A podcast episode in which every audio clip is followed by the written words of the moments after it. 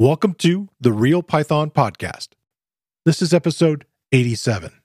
Have you wanted to work with RSS feeds in Python? Maybe you're looking for a new project to build your portfolio that uses Django, unit tests, and custom commands. This week on the show, we have Real Python author Ricky White to talk about his recent step by step project titled Build a Content Aggregator in Python. Ricky's been authoring the Real Python interview series for several years and was formerly our community manager. He talks about what inspired him to create this project and the Python technology and libraries to build it.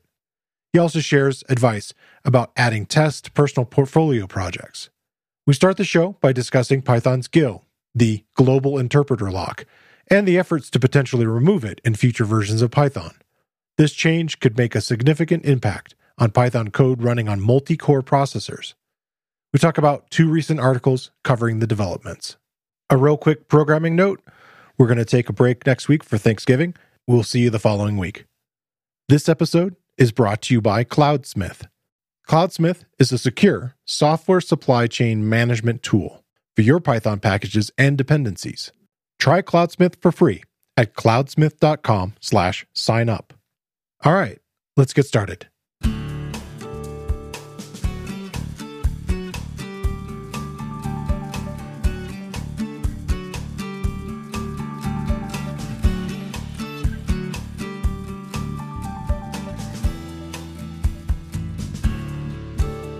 The Real Python Podcast is a weekly conversation about using Python in the real world. My name is Christopher Bailey, your host. Each week, we feature interviews with experts in the community and discussions about the topics, articles, and courses found at realpython.com. After the podcast, join us and learn real world Python skills with a community of experts at realpython.com.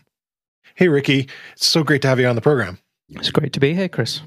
All right. I want to start off just by congratulating you on your uh, citizenship. Thanks. It's um, took a while, but we got there in the end. Yeah, uh, it's uh, yeah. How long was the process? Uh, actually, longer than it than it could have been. Um, so it's one of those strange things that when I came into the country uh, as a green card holder, they told me, you know, it, I needed, I could apply for citizenship after, you know, I think it was five years. So I waited for five years to allow. But at some point, the rules changed, and I could have applied after three years. So, but no one tells you that the rules changed. yeah. So uh, yeah, I mean, it was a little over that. So I, I I moved to the US in October 2014. So, and I became a citizen uh, at the end of September this year. So, which is 20, 2021 if you're, you know, listening in the future. But, um, right. Yeah. So, yeah, I mean, it's a, it's a long process, but, you know, you kind of have to, there's a lot of paperwork and, yeah. Are you, so you're keeping it as a dual citizenship thing? Well, kind of not. No, I mean, so the US has rules about dual citizenship. It's a little grey in places. Okay. For travel, I have to use a US passport. Is is the crux of it. So the UK, which is where I'm from, England, they still recognise me as a citizen, um, but as far as the US is concerned, I'm a US citizen. So and so they don't really do the dual thing so much these days but I mean that's fine with me. Uh, I mean my my children are American, and they even though they were born in England, they they were registered as Americans at birth, and they've been here far for most of their life. So they're American, and my wife's American by birth, and so you know it's probably easier if we're all in the same queue at customs and at the airport. yeah, I can imagine. Yeah, yeah. You were working at Real Python for quite a while, and you're still doing some some stuff. The interview series you were doing Mm-hmm. And I wanted to ask a, a question about that. How many interviews have you done? I guess would be the first one. It's a lot. I mean, I think I just published my 33rd article. They're not all interviews, but majority of them are. So yeah, it's it's north of 25, yeah, um, if not more. How do you select the subjects? There's a there's not one way. So sometimes I'll might hear a guest on a podcast and steal your guests. Uh, yeah, sure. doing it, doing it, or vice versa, or vice versa. Yeah. Um, and so sometimes it's people I've met at online, either through Twitter or something like, or Reddit or something. And I just keep an eye out on people in the Python community. And if there's a, a popular article that comes out by somebody that we've not interviewed, then we'll or a popular package, then then we'll select someone there. Yeah. Yeah. What were some of your favorite ones you've done? Oh, I can't pick a favorite. They're all good for different reasons. Right. Yeah. yeah. I've not quite. So uh, there's been a few core developers, uh, Python, uh, C Python core developers who I've interviewed. So those are interesting purely for selfish reasons, right? I get to ask them questions that I want to ask them, and yeah, that's fun. yeah, so that's that's the fun part, right? But we've had quite a lot of a variety of uh, of people interview, and and and that's kind of the point of the interviews. Is it's not a, always about the tech; it's about the person, and it's about um, the stories they have, and and that's kind of what I try and eke out a little bit. Uh, obviously, we focus on Python a lot. Yeah, I, I I try and put some personality in there too because I think. I think it's important for people coming into Python that they see that we're not all the same and there's a the Python community is very diverse and I want to try and represent that the best I can in the interviews. Yeah. On a side note, you're interviewing the guy who hosts the Advent of Code. Mm. Um, the reason I bring it up is Geir Arne is creating an article about it, and I'm planning on bringing him on the show uh, a couple days after the this year's Advent of Code starts to kind of talk about that whole process and stuff. And I don't know, I'm, I'm guessing that interview should release um, probably just before that, also. Yeah, I think it's probably next week. But yeah, I think I think the plan is yeah, the interview's done. Eric was kind enough to do the interview, and so we talk about Advent of Code and and kind of uh, tips and, for solving code problems. And yeah, that that should be out in the next week. I don't think it's this week, but maybe next week. It's, it's due to be scheduled. I, I didn't. I haven't looked lately, um, but um, yeah, yeah. Then that should come out, and then Geir's article should come out either the same week or the week after. Yeah. So yeah, yeah, and then that's what I'm thinking. We'll do like an interview and kind of right at the top of December, try to get it out that first week there. Mm-hmm. Um, but yeah, that's kind of fun. Is that something that you've uh, participated in yourself? I have in previous. I, I, don't think I did it last year, but I have in previous years. I started. I have never finished. Uh, I've never finished. Not all of them, right? Just some of them. I get about 10 to 14 days through and then life gets in the way or I miss yeah.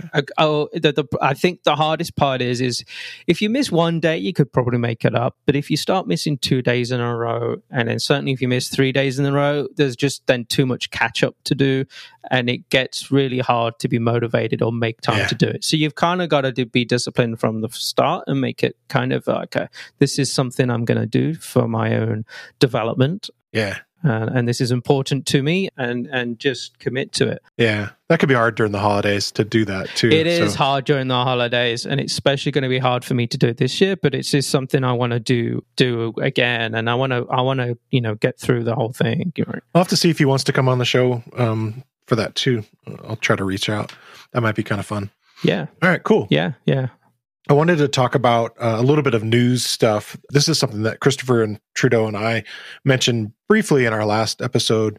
I'm having, you know, there's a couple reasons to have you on. One is that your recent article about uh, sort of a step by step project. I should correct myself. It's not truly an article. It's more of a whole project and taking people through it of creating this really cool content aggregator in Python. And but I wanted to start off is just talk a little bit about the notes on the meeting about the Python GIL.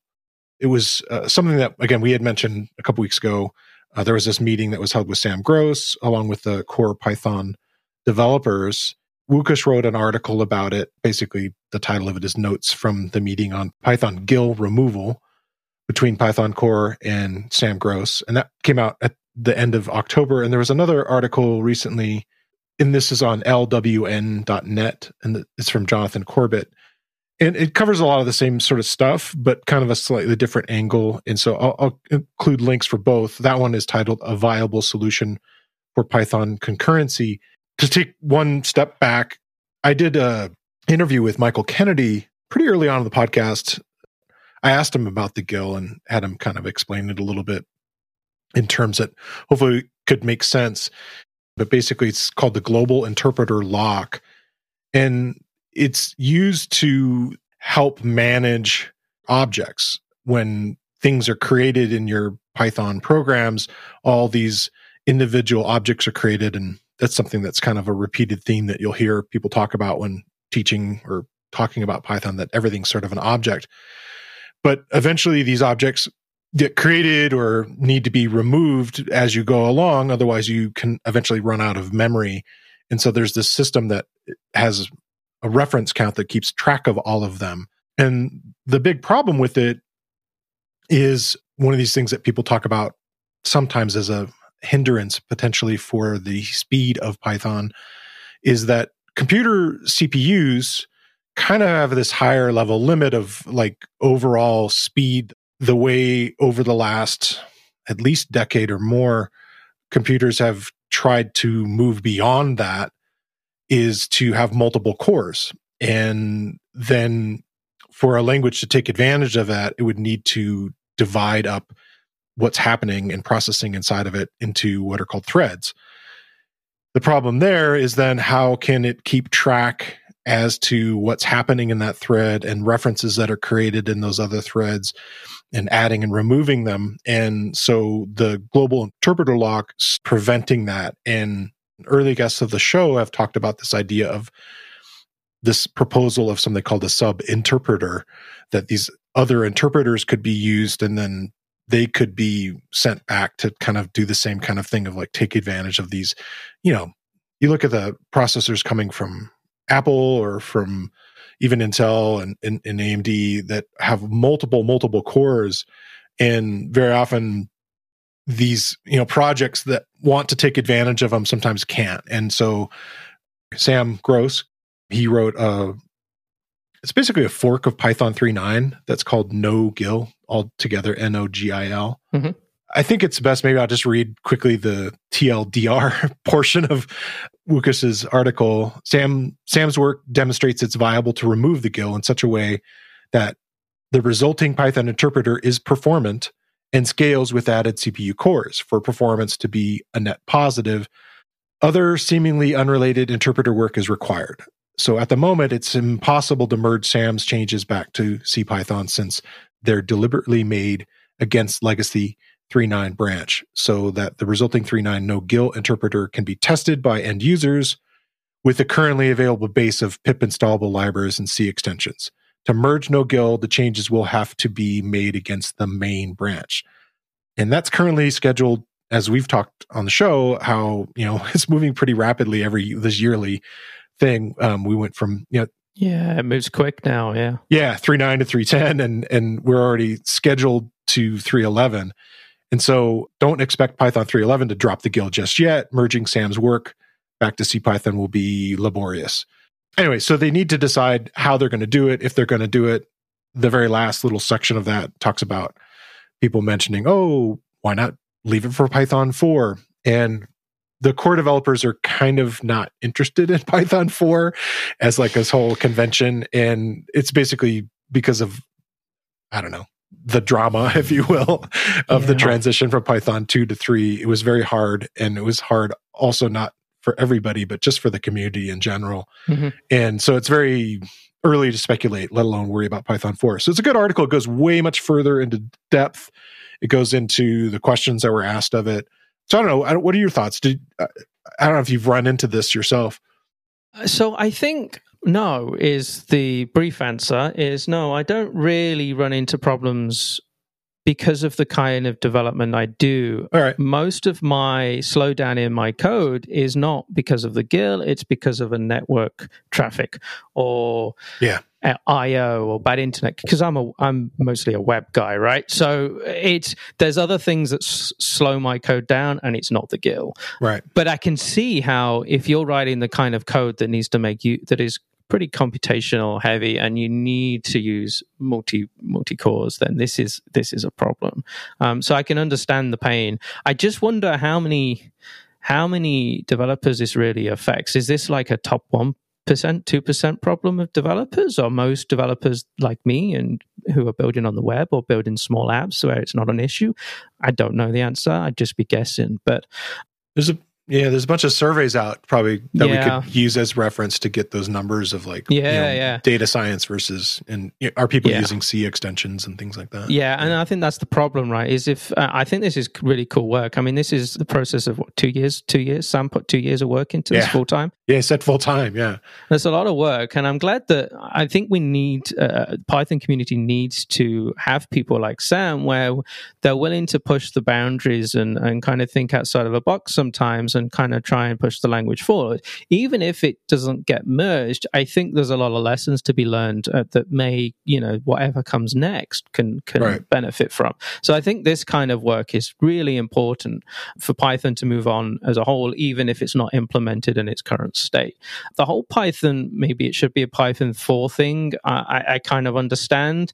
If there's no backwards compatibility, you kind of break in semantic version and if you don't make it python 4 but i understand the reticence about that but then at some point we kind of have to move on as a community and kind of learn our lesson and kind of think well you know i i wasn't around for the python 2 to 3 transition in python yeah, me too. I'm kind of the same. And and if you look at the the rise of Python and, and the areas in which Python's become popular, most of that happened after the transition. So I would I would even argue that potentially there's a huge segment of the Python community that wasn't there for that. They just hear about it. So you know, at some point we've kind of got to move on. Um, but I understand that they're in a tough situation with with doing something like that. But you know, lessons have have been learned and you, you they won't make the same mistakes again right? So i don't know. I, I kind of a little ambivalent about the whole python 4 um, situation. But i mean if if they do make it completely backwards compatible then yeah drop it in python 3 point you know whatever number. So uh, and that'd be great. And i think the backwards compatibility really is really is the crux of this. If if yeah. If if there's no good backwards compatibility, this is just not feasible because it's just going to break. It's gonna it's going to be worse than move, making it a Python four if you break backwards compatibility within a three dot version. Yeah, uh, he's setting it up to you know as a project that will live in this thread of Python 3.9, this sort of fork, and so people can test their C mm-hmm. extensions and and things like that, and kind yeah. of go there. I would say the the big chunk of people that would get performance out of it would be in the data science world. I, I think that's one of the big ones. Mm-hmm. Yeah, I think so. And we've talked about it a lot on the show that there's this balancing act of, yes, sometimes it is all about raw crunching numbers, but very often the advantages that Python brings is just the the speed of development, the ability to to not be sitting there and having to think about how to create this thing to actually stand it up on its legs and have it running within you know a day or so potentially depending on the project as opposed to longer development times. And so those are some of the you know other kinds of reasons. And like you said like the work that sam's doing looks like it also you know it's able since it's open other people can look at it and he's sharing it with the core developers and they're also seeing potential things that he's doing you know in those two years of of research and, and development of creating this thing that could be implemented that don't necessarily involve completely removing the GIL also. So mm-hmm. i don't know. It's interesting times. So I, it, those are both really good articles. If if you're interested in learning a little bit more of what's happening there's a, a, a lot of really cool movement happening in in the core development of python. And so I always kind of try to keep tabs on it if I can. no, definitely. I mean, it's, it's you got to keep your ear to the ground with the news, so you it's part of your job, I guess. But uh, even even for me, you know, the, the more we were aware of these things, then um, the more we can participate in the discussions and, and kind of help move the language forward. Yeah. Security within software supply chains has become the major focus for developer and engineering teams. Cloudsmith is a software supply chain management tool that provides public and private Python repository hosting for ultra fast and secure delivery of your Python packages. Cloudsmith is a fully compatible PyPI like repository. With Cloudsmith, you have the ability to develop your Python packages internally and privately share them with other teams across your organization. To get started with your own private Python repository, Visit cloudsmith.com slash sign up for more information. I went through the project yesterday and and built the content aggregator and I think it's kind of funny because it's very very very meta in the sense that you are building a content ag- aggregator for reading RSS feeds of podcasts, and the Real Python podcast is like your primary example. you, you, added the, the Talk Python podcast, so it's kind of funny that. Let me bring you back on the the Real Python podcast to talk about your tool that reads the Real Python podcast. So anyway. Yeah, well, it, yeah, it was funny, but you know, the, the article was published or the project or whatever you want to call it was published on Real Python, so it makes sense to yeah. to use the Real Python RSS feed. So yeah, yeah. um, well, no, I I enjoyed seeing all that stuff come up in in, in the in the feed as it went. That was really kind of cool. Hope, hopefully, it, it didn't make you look at the feed and think, oh, I need to fix that. hopefully, you didn't find any problems with your feed. no, actually, it looked like it's good. What's kind of your background? I, I should mention that it's it's a Django framework that the content aggregator is built on on top of. What is your background with uh, Django? It's always been something I've been interested in, but never kind of done professionally. So until kind of summer, I had my own um, web development kind of agency, uh, but Django was never something that I I got to use. Okay. So it's always been something that I've been interested in because of Python. And it was it wasn't the first web framework I used with Python. I think Flask was, but it was the one that seemed to stick, right? When I was first learning Python, uh, particularly web development with Python. I was doing web development before Python, but so it was the one that st- stuck. I liked the batteries included. I, I kind of have an overarching uh, I don't know, not irritation, I don't know, reluctance with with frameworks that make me do the same thing over and over again just to set it up. You know, I, I I'm not a big fan of ceremony for the sake of ceremony. okay. Yeah, I mean, you know, if it's if it's the, if that code is the same and it's always going to be needed, well, then why is it there? Why do I have to write it? you know. Sure. It's, I mean, I was actually it was uh, they just released C sharp uh, ten. I was keeping an eye at the .NET Conf the other day, and they've done literally just that with with some C sharp. You know, the, all the ceremony with the static void main and and all that. That you can remove that now. You don't need that anymore. The the um, the compiler just adds it for you when when you run. Was there much rejoicing from the community? I don't. I think there was there was some people that were very against it because it doesn't look like C sharp as much anymore. Uh, in fact, uh-huh. it, it's C sharp starting to look a little like Python. interesting, which is interesting. But no, but I think I I think for their community it's important because um, because it helps people get in the door of to, you know that first five minutes of, of learning learning the language. It, it, it kind of redu- pulls down some of those barriers. That's interesting. Yeah. Microsoft has so many python people there. Maybe it's well, they do cross-pollination. yeah they do. And that's a good that's a good thing for both right? It's a, it's a good thing for us and it's a good thing for them. And you know in my day job, I don't write a lot of Python these days. I write a lot of PowerShell, and oh, okay. I, th- there's things I'm learning uh, by writing PowerShell that I was like, I wish Python did this, or and then there's things that I'm doing in Python, thinking, oh, why can't I do this? This is so easy in Python, and so you you really kind of under uh, appreciate the languages more when you know more than one language, and yeah, and move back and forth yeah, that's some general advice I, I kind of like to give people who are starting to code. Yeah, learn Python, learn it so you're proficient in it. But get something else because you don't know what's good about Python and what's bad about Python until you've experienced other languages and, and the way other people do things. Yeah, totally. Not there's I think there's a lot of bad in Python, right? Um, and there's always ways around it, but there are there are things that can be learned from from one language to another uh, in both directions, right? What what frameworks were you using before you uh, got to Python? And it sounds like you were doing web development for quite a while before that.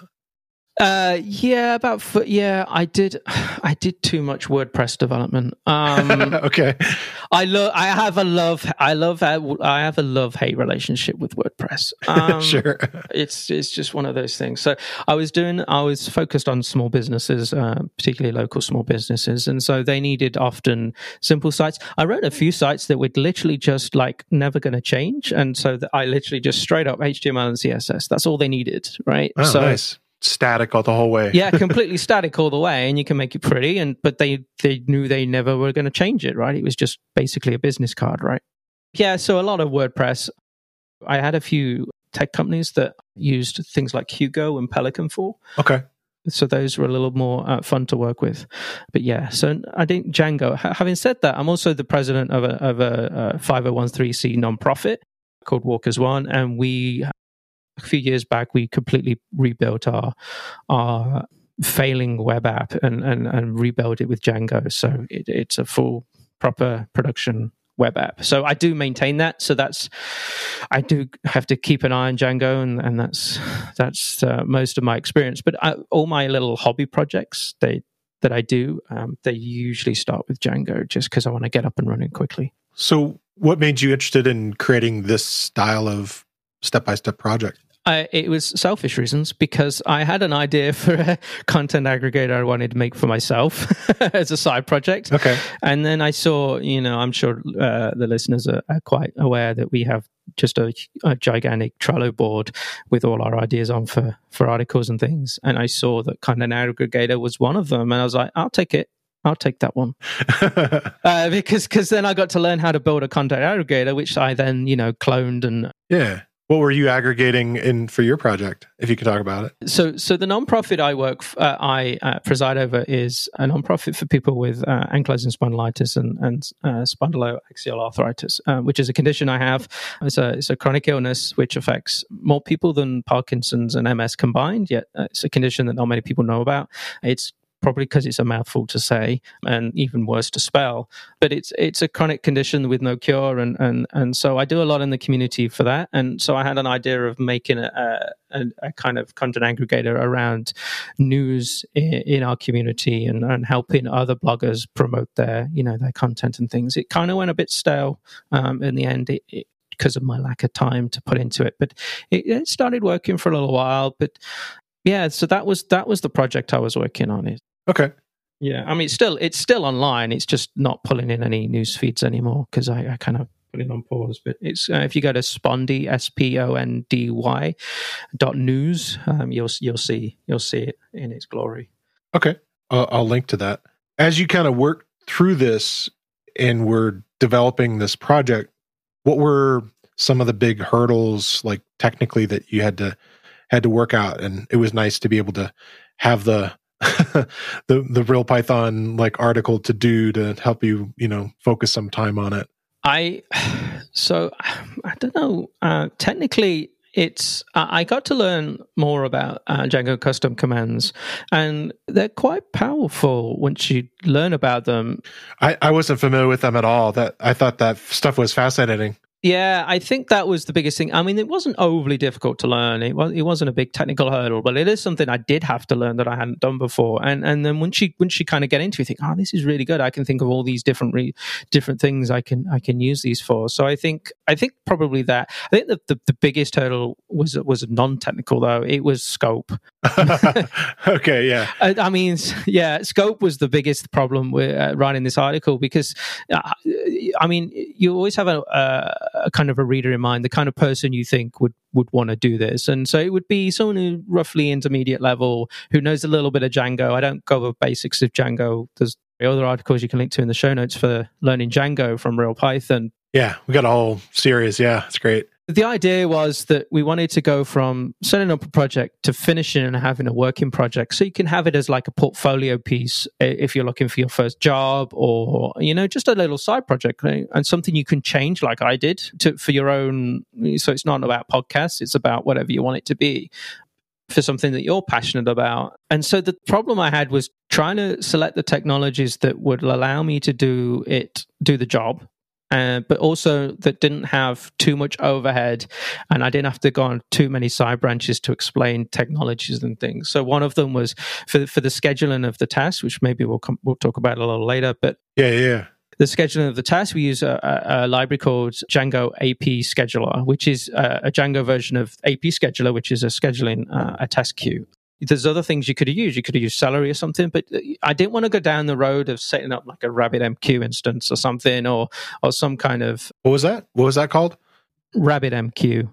Hmm, okay it's it's a big tangent. And so i was trying to now if this was uh you know uh, getting a million hits a month maybe i wouldn't choose django ap schedule. I'd have to see how it performed. But maybe i would go with something more like setting up uh, a rabbitmq instance and using celery or something to feed. Okay feeds uh, tasks into the RabbitMQ task queue and, and and kind of do them that way on a on a on a larger production scale. But that's not that wasn't the point of the article, right? So I didn't want to. I, I, I tried very hard to like not veer off because it get you get excited, right? When you when you know you know this from your courses, right? You get excited and you start going down these sure. YouTube rabbit holes or whatever and learning about stuff. You know, hey, I got to kind of rein back in. This is this is going to be too much, and so you've kind of got to narrow it in. So uh, so it was it was choosing the technologies like that that that that would still get the job done uh, and still serve the purpose and and give the reader something to learn while also you know not adding too much complexity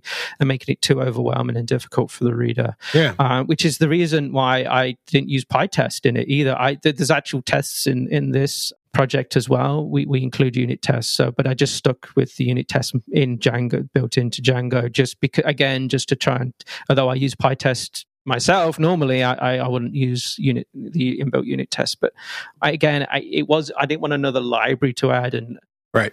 if they've never used pytest before i didn't want to you know then have to go down that tangent and explain. So it was kind of like trimming it back a little bit yeah. to to make it not be too overwhelming for the reader because it's still a pretty lengthy lengthy um, tutorial anyway so. Yeah yeah. I'm glad you included all the different portions, the the test is kind of nice, and and that is something that's kind of pretty well integrated into Django that you can you know literally run a test command to to run them and that that sort of integration is nice and could be a kind of a nice introduction to some of the fundamentals of testing before you dive headlong into something like PyTest. Yeah, I mean the tests in the article aren't, you know, they're, they're not as complete as they probably could be, but they're just some basic unit tests just to because I, I think if you're especially if you're using this as a portfolio piece if you want to stand out in an interview with your portfolio projects if this is your first job into getting your first job into tech if you have tests in your project you are going to stand out above most people. Yeah. Because they don't they don't include simple unit tests for simple side projects.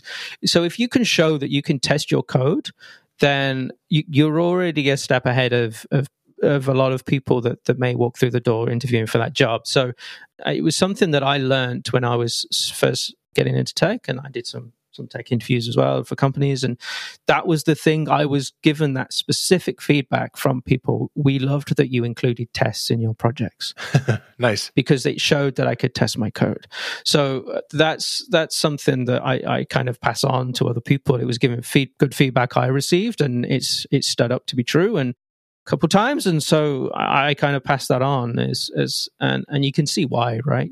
Oh yeah. It's kind of going to be part of the job so you got you got to if you know a little bit about it before you go in like they're going to have more confidence in your ability to to do the job. Right totally. I didn't really see it as a as a full project until we had unit tests. I've got nothing against like when you're going through tutorials and stuff yeah you're not going to ha- you're learning something so you're not really going to have unit tests but right Again, different scope and focus. Yeah, because the purpose of this was literally you're going to build a whole project for you, then a whole project should include tests. Yeah. A couple areas I'd like to dive into. You already mentioned two of them. The Django custom command. I had not played with that at all, and I, I found it really kind of nice and uh, really nice how it kind of implements into even the admin portion of uh, the Django framework, which is pretty cool. Maybe you could explain a little bit about what Django Custom Command is. Yeah, so Django Custom Command is a way of running a set of code within Django itself. So you would so what happens is it's kind of magic. So it's it's nice in that way for beginners that it just works. So you would you would particularly create a folder called management slash commands slash and then whatever your Python file is. And then what happens is when you when you start Django, uh, sorry, when you run uh, manage.py with Django, it will lock, if that is there, it, it'll register that as a command. So in, in the tutorial, we have a startjobs.py file, which is, is the, the main mechanism we use to go and fetch RSS feeds from the internet, pull in their contents, check to see if they're already in the database or not. If they're not in the database, we're going to add them to the database and in this and, and using the um, APScheduler to do that on on a timer. Yeah. Right. So that's all kind of all in one command in this start jobs command. So what you do from the command line is type Python uh, manage.py start jobs. And then it goes and finds the start jobs file and runs and runs the script. Now because we've we've in in the tutorial it can be a one-off thing right? You can just you could have a start jobs for i don't know I mean, yeah, anything really. You could you could use it for linting or something like that, but probably not. Is probably not best use of Django's Django to do that. But uh, just a one-off text. Maybe you need to clean old articles out your database. There's there's one example. So um, you right. So if you you know if you're making a content aggregator, maybe you don't want your database swelling up with stuff from three years ago.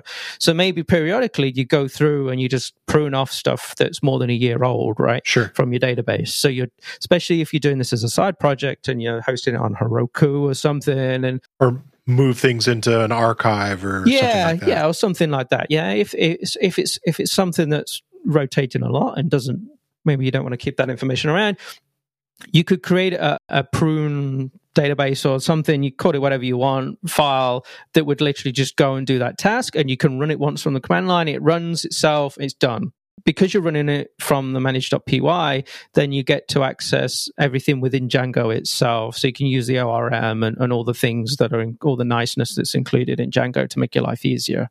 In, in our instance, we, we kind of just run it once and it starts in a separate thread. We open a, a new terminal and we because it's because it's going to run on a schedule and check every you know I think I forget how long we set it for like two minutes or something, uh, ridiculously short for the for the sake of the tutorial, but every like two minutes it goes off and tries to fetch the feeds and see what's new.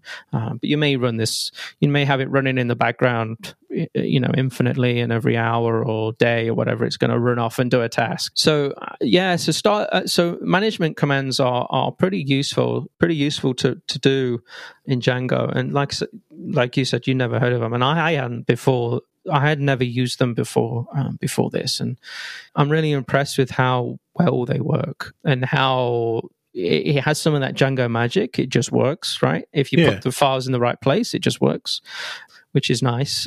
Did you research them from the Django documentation, or did you find other resources? I think it was mainly the Django documentation. Okay. I may have, I may, I can't remember. I may have used other resources as I was researching, but I think for the most part, I used the Django documentation, and I think I may even link it in the article if I remember. Yeah. Yeah, I think I do link.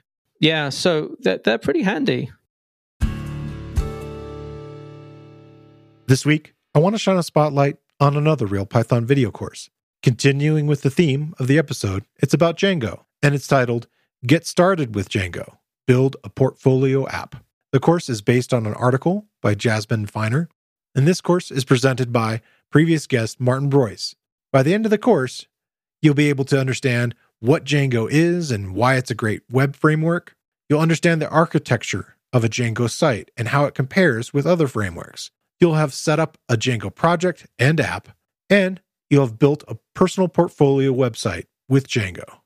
This course jumps you in and you start to learn by example. If you remember my talk with Martin back in episode 4, he's a big fan of helping you work through the errors you may find along the way.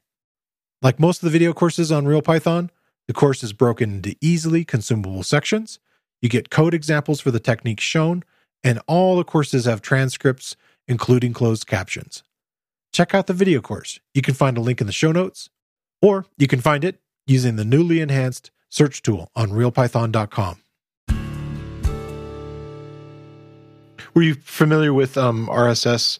Uh yeah, I'm one of those people that got upset when Google Google killed yeah. off RSS reader. Yeah, I love RSS feeds. It's one of my favorite technologies, and it's I don't know. I think it's very, very um, I don't know you know underused. Yeah. So i was familiar. Yes i was. And i still get my news by rss feeds. I still have an rss reader um, i use and i have some feeds i always try and keep an eye on. Which one do you uh, use currently? Currently using feedly. Okay. Mostly because they when when Google killed off RSS Reader, they literally threw out an ad to everyone in the world saying, if you use Google RSS Reader, click this, you can one click and import everything over. And like, okay. Uh, so, yeah, so like it's literally like you you sign in with your Google account and they they pulled all all my stuff over. Like so like they made it super easy. Yeah. And so they hooked they hooked me in that way and and now I pay them as well and everything. So Yeah. I use uh, one called I, I, mean, it's kind of a hybrid, but uh, Flipboard is the one that I've dabbled with on yeah, the iPad. I, I, dabbled with that one too, yeah. but I, I like the the more text based ones. Than, yeah, yeah, yeah. There's one called NetNewsWire that kind of got rebirthed on the Mac platform recently, which is again primarily like text driven. Mm-hmm. But yeah, I I enjoyed RSS too. I, I find it undervalued, you know, as a way. You know, it's kind of like all these old web technologies. I feel like they're mm-hmm. kind of almost going to become new again, you know, but we'll see. yeah, that, that we're getting there. And I think our, and this is one of the reasons why I chose podcasts as the subject matter for this. I could have chose any topic, right? Right. Uh, the reason I chose our chose podcasts is because podcasts have RSS feeds, and RSS feeds yeah. have to apply to a standard, especially if they're being published to iTunes or whatever. You know, you know, you know more than this than I do, but that there's a specification for RSS, which means that you can guarantee that every valid RSS feed has certain elements. Right. And if you're publishing to iTunes, you, they have extra elements that are iTunes specific, and maybe for the Google Play Store they have their own too, but they're known right. That's the hardest part when you're doing a content aggregator is if you're pulling in data and it's not known data and the format's not known because you maybe you're pulling in uh, HTML, well the HTML can change, right? right. So it, it gets hard to pass the, the data correctly. With an RSS feed, it's known what you're going to get. So it was very easy to almost in uh, to create functions that just do a that pass an RSS episode feed because all the feeds you're going to add are all going to look the same. So it helps, I think, someone you know, a beginner stroke into lower intermediate level to kind of learn using maybe reusable code and object, not quite object orientated, but right you know in in that manner rather than writing out this is how I pass this feed, this is how I pass the other, because that's not maintainable. If you've got 50 feeds coming in, you want to, you don't want to write the similar code 50 times just to pass that one feed. So using an RSS feed for the article was was something I intentionally did to try and again narrow the scope and keep the simplicity because all feeds are going to look the same so we can pass them with one function and and yeah add add them with another function to the database so it, it made life easier. Um, plus, you know, I love RSS feeds. yeah, I thought it was cool because then you could kind of create that. A very common thing you'll be doing inside of Django is creating, you know, models and views. Yeah. And so those became very, again, fairly standardized and everything sort of makes sense. It's not mm-hmm. this sort of fictitious project. You're, you're really working with standards that are out there. Mm-hmm. Yeah. So maybe we could talk a little bit about the, the scheduler what were some some hurdles with working with that? I, you go kind of go fairly deep into, you know, along with testing. Another kind of nice thing that you add is uh, logging, mm. uh, so people can kind of practice some of that too. Uh, yeah, I don't know whether I went detailed into login. It's kind of a very somewhat. You're at least touching on it. I touched on it, and we add login. Yeah, I mean login's important, right? You want to know if your scheduled tasks failed, right? Because the Django admin isn't going to tell you that unless you do some kind of custom admin magic. And by which case, and by which time, if you're able to do that in the Django admin, you're no longer in, you're probably no longer an intermediate or you, you, you know, your skill level is above this article, right? So, which is great for you. Yeah. So, so we, we added some basic login to the output. But the, so the problems I had with the scheduler was the fact of is uh, we we decided to use the blocking scheduler. So essentially, it blocks off that whole thread. Uh, we we talked about threads earlier, right? Yeah, totally. so when you run the app, in development, and I'm going to separate it from production. In development, you will have two terminals open. You'll have one running Django and then one running your scheduler because you can't run the scheduler on the same process as Django is running the uh, it is running. It doesn't end, right? When you run uh, manage.py run server, it, it, doesn't end, so you can't then run in the in the same process because it's it's always yeah. going right and serving up HTML and all the exactly and, and the same is yeah. true for when we when we when we're running APScheduler. So you've got these two terminals open. Now if you were to go deploy this in in heroku or something uh, after you've done it well you're not going to be running at least i really hope you're not running manage.py run server in production. That's a development server. You should be using a proper server. So it kind of works out when you're in production because you, you, you, having a blocking thread isn't a problem right? I tried to use the uh, they have an async scheduler but th- this was running on a bef- before async was was in Django. I started this project, so it was I could I could basically couldn't get it to work. is, the, okay. is, is is the short version, but maybe that'll change now because now asyncs in, in, in that. So maybe maybe this plane, but I I don't do enough work with threads to to speak with any authority. Um, so but using the scheduler, th- there wasn't any huge, huge technical hurdles. Although uh, the, there was, there is one, and I pointed out in in it the way that adding a job to the schedule queue so then it can be added to to the Django admin works is you you kind of have to every job you have to create a new function and call. You can't like pass in like a so you you do like scheduler dot add job and then the first argument is going to be whatever the job is to add. So like fetch real Python episodes is one of the jobs, right? So so you would do that. The, there isn't a way of saying going doing a for loop for you know podcast in podcasts episodes or whatever you know and then scheduler add job and then add that in. It, it, it, doesn't work in that way. So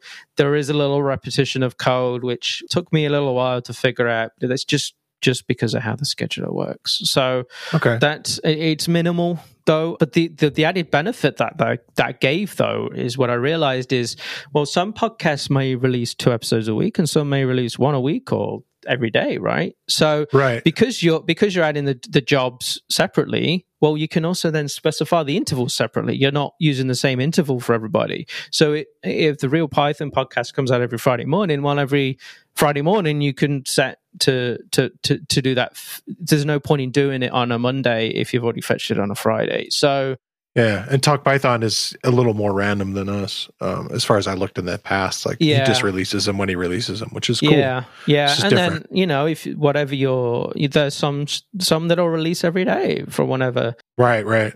and so you want to check every day. Yeah, weekdays or whatever. Yeah, so although there is a little bit of repetition and it would have been nice to be able to do a for loop and add the jobs like that the, the, you have this added benefit of actually well now i can actually specify what kind of trigger i want um, because a trigger can be a length of time or you can set it to like a cron job or there's different triggers you can have and, and some of those are covered. Most of these are intervals in the in the article. So yeah so it gives you that granularity that you know each feed can you can do something different with to save needlessly trying to fetch RSS feeds. Yeah, it makes sense. Although they're pretty cheap to fetch. yeah. If you if you got a hundred of them, it, it starts getting less cheap. So, yeah, cool. At the end of the article, I like that you have a whole set of uh, suggestions uh, as to where people can take the project further, and you kind of give a leg up on a lot of the sort of styling stuff so people don't have to mm-hmm. sort of wade through that minutia of like okay well what is bootstrap and yeah uh, you know this yeah. kind of uh, initial layout stuff and and and some of the other kind of like prettifying you're kind of focusing on the python part are there tools that you typically use when you do that kind of work like as far as uh you know generally like okay i'm, I'm going to use a framework or some other kind of tool to to style my stuff? I often do default to Bootstrap just because I know it so well and I can get it spun up very quickly. I, there's a few that I want to kind of dig into. Tailwind seems to be very popular right now, so I at least need to use it to see whether I like it or not. What is Tailwind? Like I, I, I kind of know a little bit about it, and I thought about messing with it. Yeah, so Tailwind is it, it, it's a way of it's a design system basically for for CSS, right? So in the way that boot, it's, it's very very it is basically a competitor to Bootstrap, right? So if you know what Bootstrap is, then Tailwind's the same. They just do things a little differently. There's more granularity with the classes, and so your HTML have a lot of classes into them, but that allows for a bit more customization. The one of the complaints often with Bootstrap is, uh, oh, you can tell a website is built on Bootstrap because they all look the same, right? Whereas so there's a bit more customization with Tailwind. Okay, cool. And granularity, which people like a lot. But yeah, uh, and so yeah, I mean, like you said, I it was a conscious effort again, keeping the scope down. I didn't want people to have to fiddle around with HTML and CSS and you know leave a load of comments in the right on the article saying why is this not a player and it ends up being a CSS problem, not a Python problem. So we kind of this is about Django, this is about Python, this is about building a, a content aggregator using Django and Python. So I wanted to take away again some of that complexity, and so I I, I give you when you start the project, you literally have a full Django project. You've, I've already done start project, and you uh, have uh, all your HTML templates and CSS and images you need, and so you can just concentrate on the Python. And once your Python's working, then the whole site works, just works together. Yeah. And so it's a very conscious effort. And of course, one of the things you can do once you've built the project is then go away and fiddle with the CSS and the HTML and make it make it your own, make it look different, right?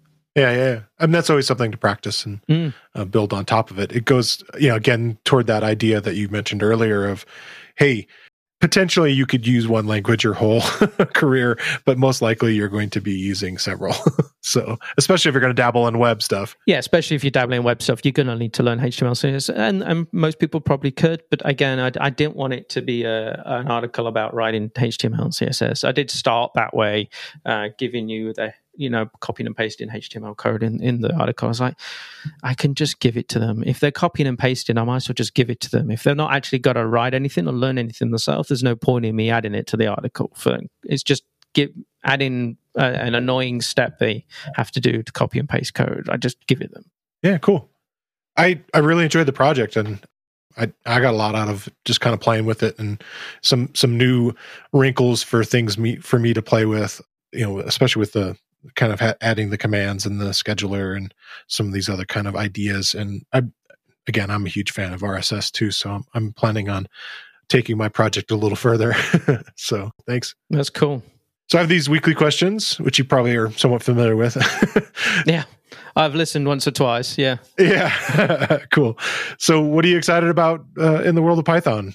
Again, could be a book, package, editor, event, what have you. Uh, I guess this kind of it's it's it's it's neither of those things really. What I'm excited about is this change we've got over the last I don't know, I want to say like 18 months, two years, is the fact that we're now getting Python seems to be on the radar of a lot of big corporations. We now have, you know, Google sponsoring uh, Łukasz to, to be the developer in residence. Microsoft's now getting big into Python, and, and even Guido's now working at Python, helping Mike Python faster with uh, with his team there, and their team's growing, and so that any work they do is being funneled back into CPython core, and so I, that's what I'm I'm excited about Yeah. in in Python is the fact that now we're getting so popular that people are starting to take notice and that people and now money's coming back in and, and more support from big corporations is coming back into Python and and just and like what we were talking about earlier with with Sam uh, Gross he he's at Facebook I think right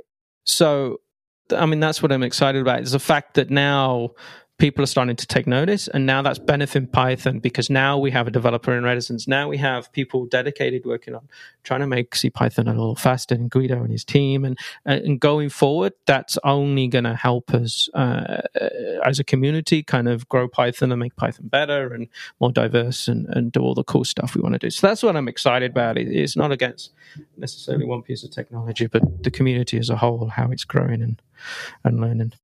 Yeah and it's cool in a way that maybe these companies hadn't seen that model. This light is shined on like hey you can do it this way and let, us kind of keep it going this way and it's it's working and there's a lot of effort kind of headed that way. Um, it's definitely stuff I, I didn't hear my first two years of kind of dabbling in python and and it's i agree that it's definitely the last at least two years that it's been really becoming a big a big part of what's happening in the community. And yeah i'm excited by it too. It just means mm. I, for me positive growth and and you know continuing the exciting stuff that's happening with python in general in the development of the language. I mean you could probably look at it a little cynically and say they had you know um, their own personal interest in heart when they started doing this stuff you know they want people on their platform and python's really hot popular so let's support python and people will use our platforms more but right uh, and that maybe it started that way i don't know but um but I don't think it stayed that way. And I think the companies are now starting to realize the the power of open source and community and, and kind of, you know, there's there's give and take, right? Yeah, totally. So what do you want to learn next?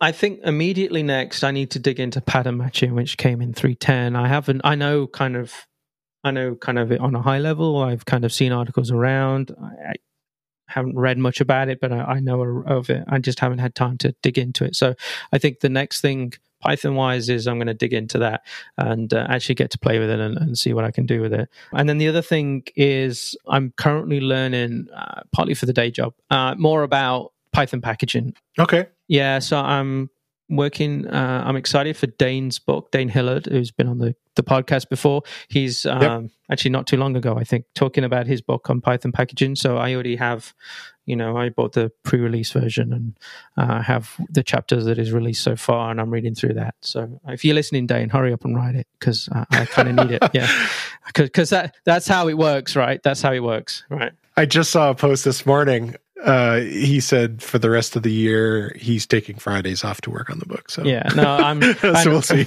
yeah, I had I, I and I've had Dane's other book for a while, and I really enjoyed how he how he writes. So yeah, it's very cool. So yeah, I mean, you know, one author to another, you kind of appreciate appreciate good writing. So yeah, so I'm, I'm looking forward to finishing Dane's book when when it's finished.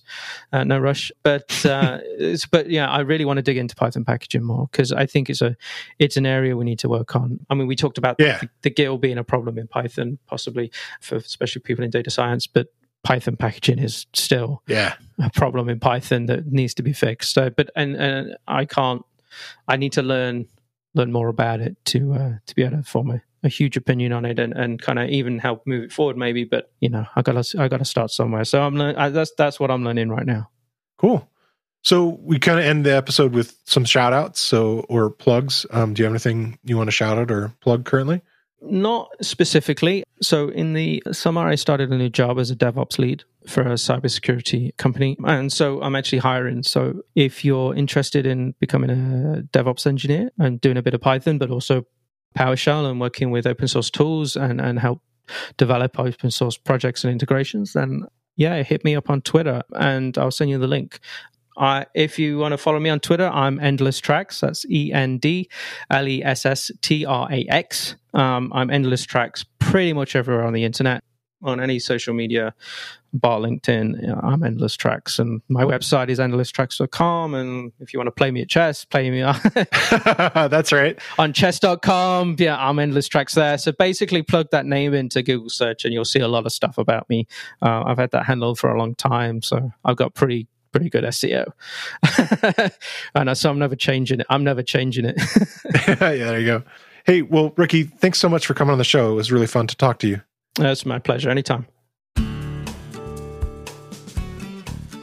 Remember, security within your software supply chain is crucial for your organization. Visit cloudsmith.com slash sign up to build your private Python repository today. I want to thank Ricky White for coming on the show.